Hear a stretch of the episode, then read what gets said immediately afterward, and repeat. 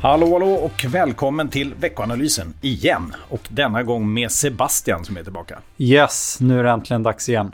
Härligt att ha det här. Vi hade ju Marcus med oss förra veckan. Ja. Och eh, det tog hårt på honom. Han är helt sänkt idag, har ingen röst. Nej. Eh, så får se om det här är någonting som ni börjar köra efter podden.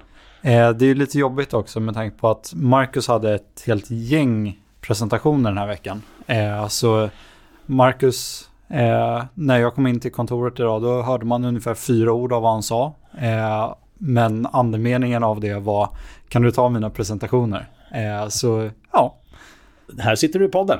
så är det. Så men det vi. skulle jag göra ändå. Det skulle du göra ändå. Ja, Ja. Hur som helst, eh, välkommen hit. Du har ju varit med många gånger. Ehm, och ehm, jag tänkte väl att vi eh, kör igång. Och eh, då var det ju väldigt mycket centralbanksfokus förra veckan. Lite inflationsdata också, men väldigt mycket framförallt Fed och Riksbanken. Så varför inte bara direkt börja med det? Och Ja. sen så ser vi lite grann vad vi, vad vi hittar till slut. Men ehm, om vi börjar med Fed då. Mm. För där är det ändå så här, eh, där har vi ju många tänkt att vi ändå är i toppen på någon slags styrränta. Men ehm, hur känns det efter mötet? Det verkar ju tyvärr inte som att det är fallet. Eh, utan eh, precis som i princip alla hade väntat sig så lämnade de styrräntan vid det senaste mötet oförändrad. Eh, däremot så fortsätter de indikera att de kommer höja med ytterligare 25 punkter eh, i november. Så det skulle tas upp till intervallet 5,5 till 5,75 procent. Eh, och man är redan idag uppe på den högsta styrräntan på 22 år.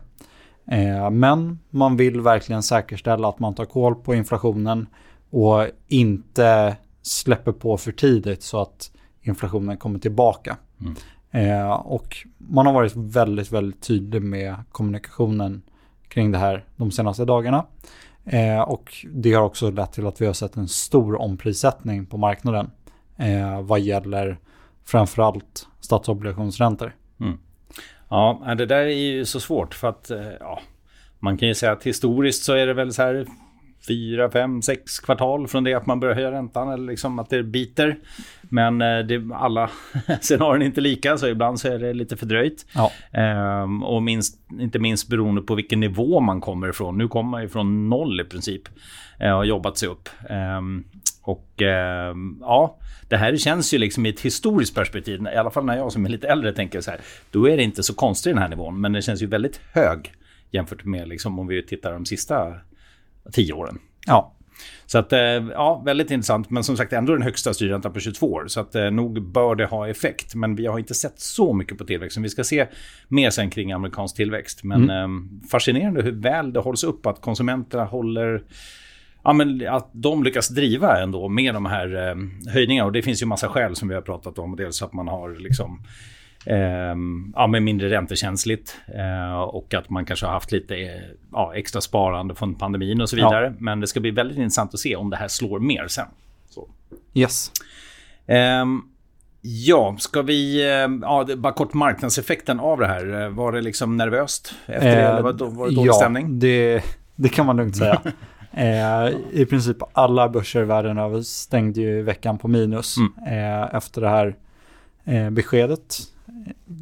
Under onsdagen och torsdagen eh, efter att eh, beskedet hade kommit så föll eh, amerikanska börser med ungefär 3-4 procent.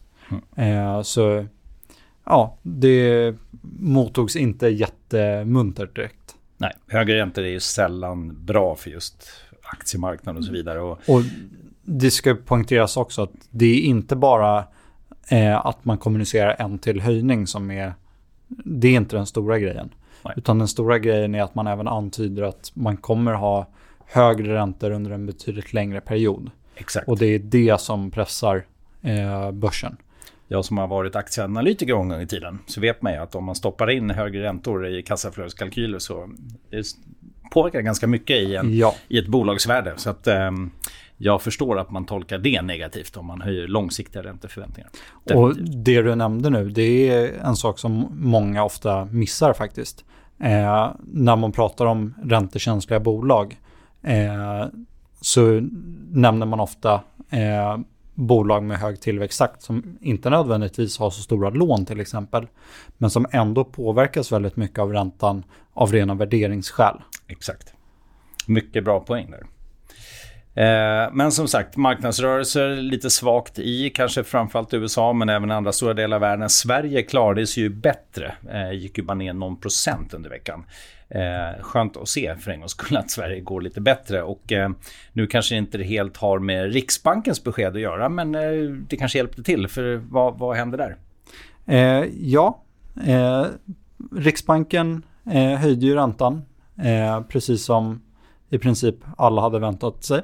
Mm. det var inte fråga om någon paus där, även om det höjs allt fler röster för att man redan har gjort tillräckligt eller kanske till och med för mycket vissa som eh, höjer de här rösterna förstår väl kanske inte riktigt hur pass eh, singelfokuserade Riksbanken är på att få ner inflationen.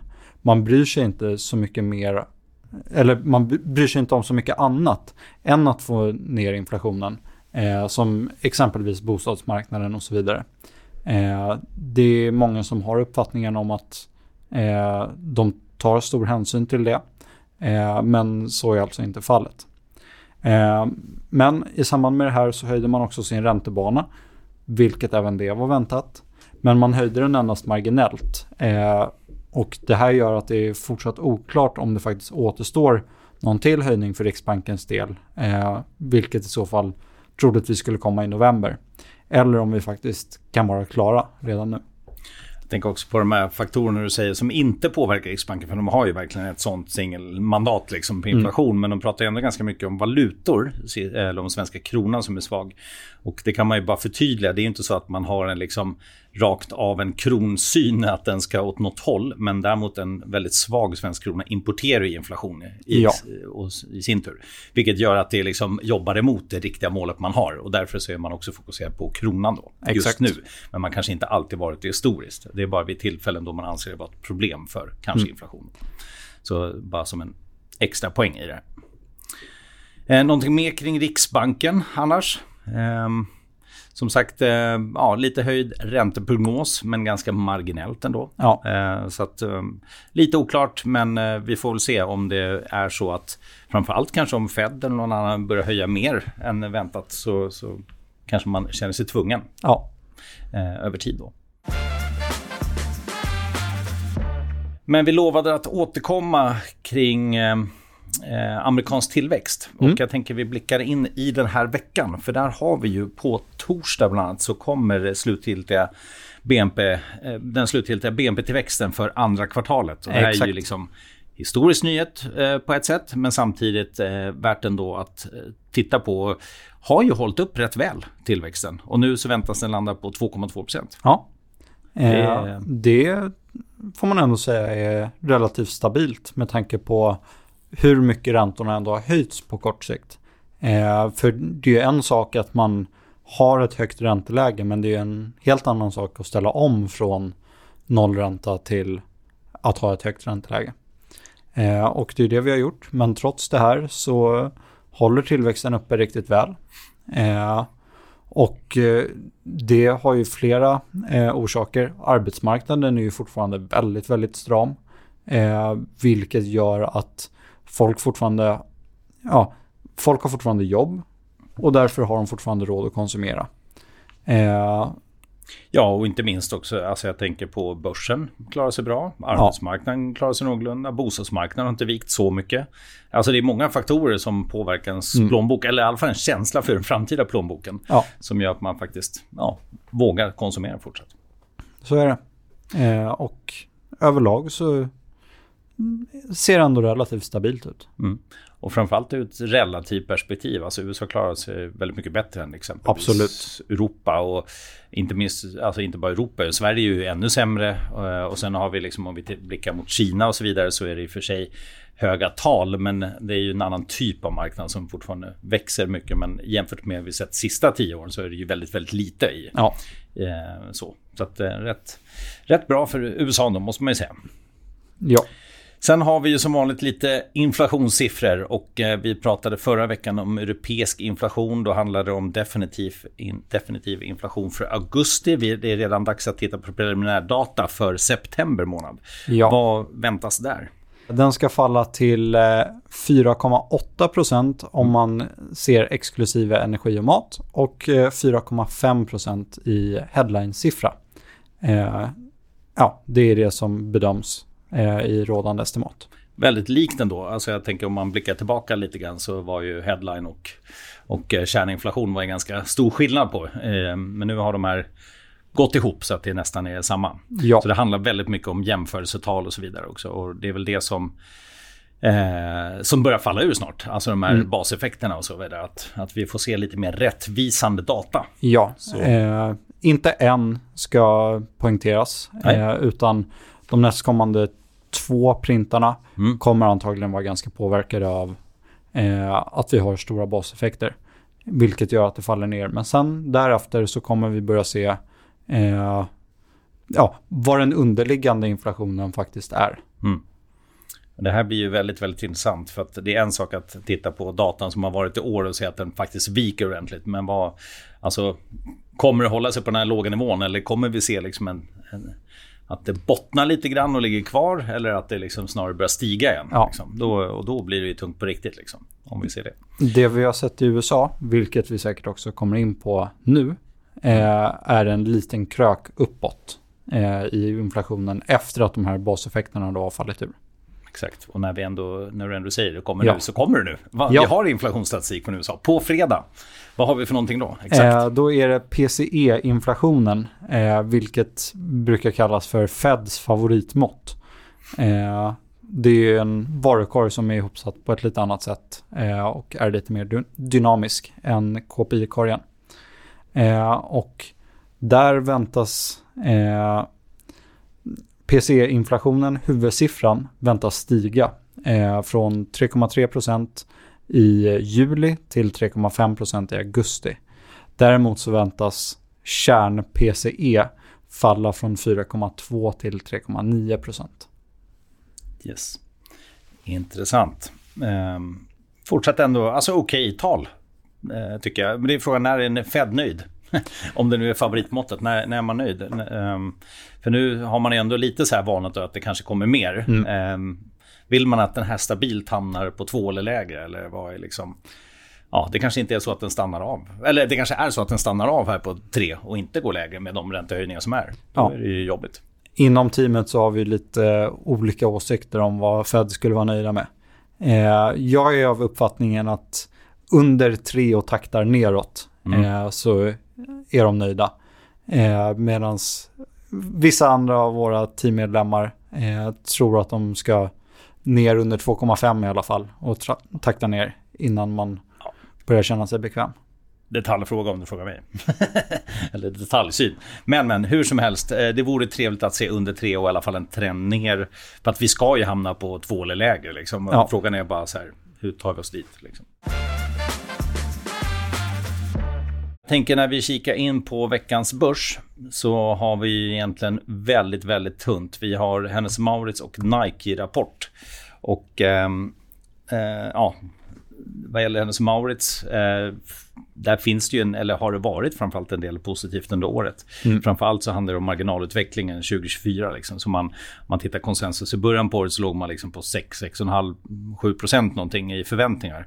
Nu har man haft lite medvind från valuta, från konkurrensen som avtar när andra mindre startups och liknande har det tufft. Ja. Från kostnadsbesparingar har man jobbat med, man har minskat lager och så vidare och så vidare. Så att nu så faktiskt så ehm, ja, men eh, aktien har stigit i runt 50 i år. Så att, mm. eh, förväntningarna har väl ökat om den här trenden ska fortsätta. Så ändå intressant rapport just vad gäller marginalutvecklingen. Så. Försäljningssiffror får man ganska ofta. Så. Samtidigt så är Nike ner typ 20% i år. Ja, Precis, så att H&M och Nike, olika saker. Ja. Så um, det, vi får se. Eh, de har ju sålt till mycket lägre marginal i år. Uh, och på grund, på grund av lager så har, de, liksom, har den aktien fallit mycket för att mm. de har haft det. Men också oro för Kina som ju är typ 15% av omsättningen. Men rätt intressant som en liksom, att kika på egentligen båda rapporter som en lite så proxy för konsument och, och tillväxt. Så. Ja. Men helt olika liksom ja, helt olika ingångsvärden om man säger för, för H&M och Nike. Då. Absolut. Så intressant. Eh, tittar vi i övrigt så jag tänker på makrohändelser, lite fler. Vad har vi mer förutom inflation? Vi har en del konsumtionsförtroendeindikatorer, bland annat från Sverige. Vi har också USA, hushållens konfidensindikator. Mm. Sverige får vi hushållsutlåningarna, fastnar lite på den siffran faktiskt. Jag trodde ju liksom med tanke på hur allt viker att den här är ner år över år, men det var den inte. Nej. Så 0,9% upp, föregående mätning 0,7 väntat. Tycker jag ändå, ja, lite, lite förhoppningar. Men jag vet, det kommer ju från tal som 7% per år ja. under alla år, höll jag på säga. Så vi kan inte alltid hålla på, men det är ändå tillväxt. Ja. Är inte det positivt? Jo, det tycker jag. vi, vi säger det. Um, och annars så är det något annat du fastnar på vad gäller makrosiffrorna den här veckan? Eh, nej, det är väl de vi har nämnt. Eh, sen så något som inte är en siffra men som ändå är intressant är att eh, Feds ordförande Jerome Powell håller ett tal på torsdag kväll, svensk tid. Drar igång vid 22. Perfekt, det lyssnar vi på. Ja, nu har det för övrigt gått 16 minuter då, så vi börjar närma oss slutet på podden. Men jag tänkte bara en grej som jag eh, pratat om, jag tror det var föregående podd, eh, som jag tänkte fånga upp och det var ju kring oljan. Där vi har sett då dels produktionssänkningar men också ökad efterfrågan av oljan som har stigit. Men frågan är ju lite grann, man brukar ju säga att eh, liksom, högre olja är lite som en skatt på globala konsumenten. Så är det det verkligen? Och, eh, Oljepriset har ju stigit ungefär 20 dollar per, eh, per fat på bara ett fåtal månader. Och eh, jag kikade lite historiskt, till exempel 2008. Och då kan man ju säga att så här, ja, men det var ju snarare 40 dollar och det har det varit vid andra tillfällen också. Så egentligen är inte den här uppgången så kraftig. Och inte heller så, ehm, om man i alla fall tittar amerikanska elpriser så har inte de stigit i någon större utsträckning och inte heller bensinpriser eh, faktiskt som ju påverkar amerikanska konsumenter mycket. Så att eh, energiandelen av personliga utgifter i USA de är faktiskt eh, en ganska liten del. Ehm, Eh, och dessutom om man ska då hitta en grej till som är positiv i det här, eller som inte är negativ ska man kanske lägga till, det är att centralbanker redan agerat kraftigt och ehm, Eh, dessutom när det är fallande inflationsförväntningar så kanske man inte agerar mer på en sån uppgång. Så det är mm. positivt. Ja, eh, och på den positiva noten kanske det är lika bra att vi tar och avslutar. Det gör vi och så hörs vi igen nästa vecka. Ha det bra Tack för oss.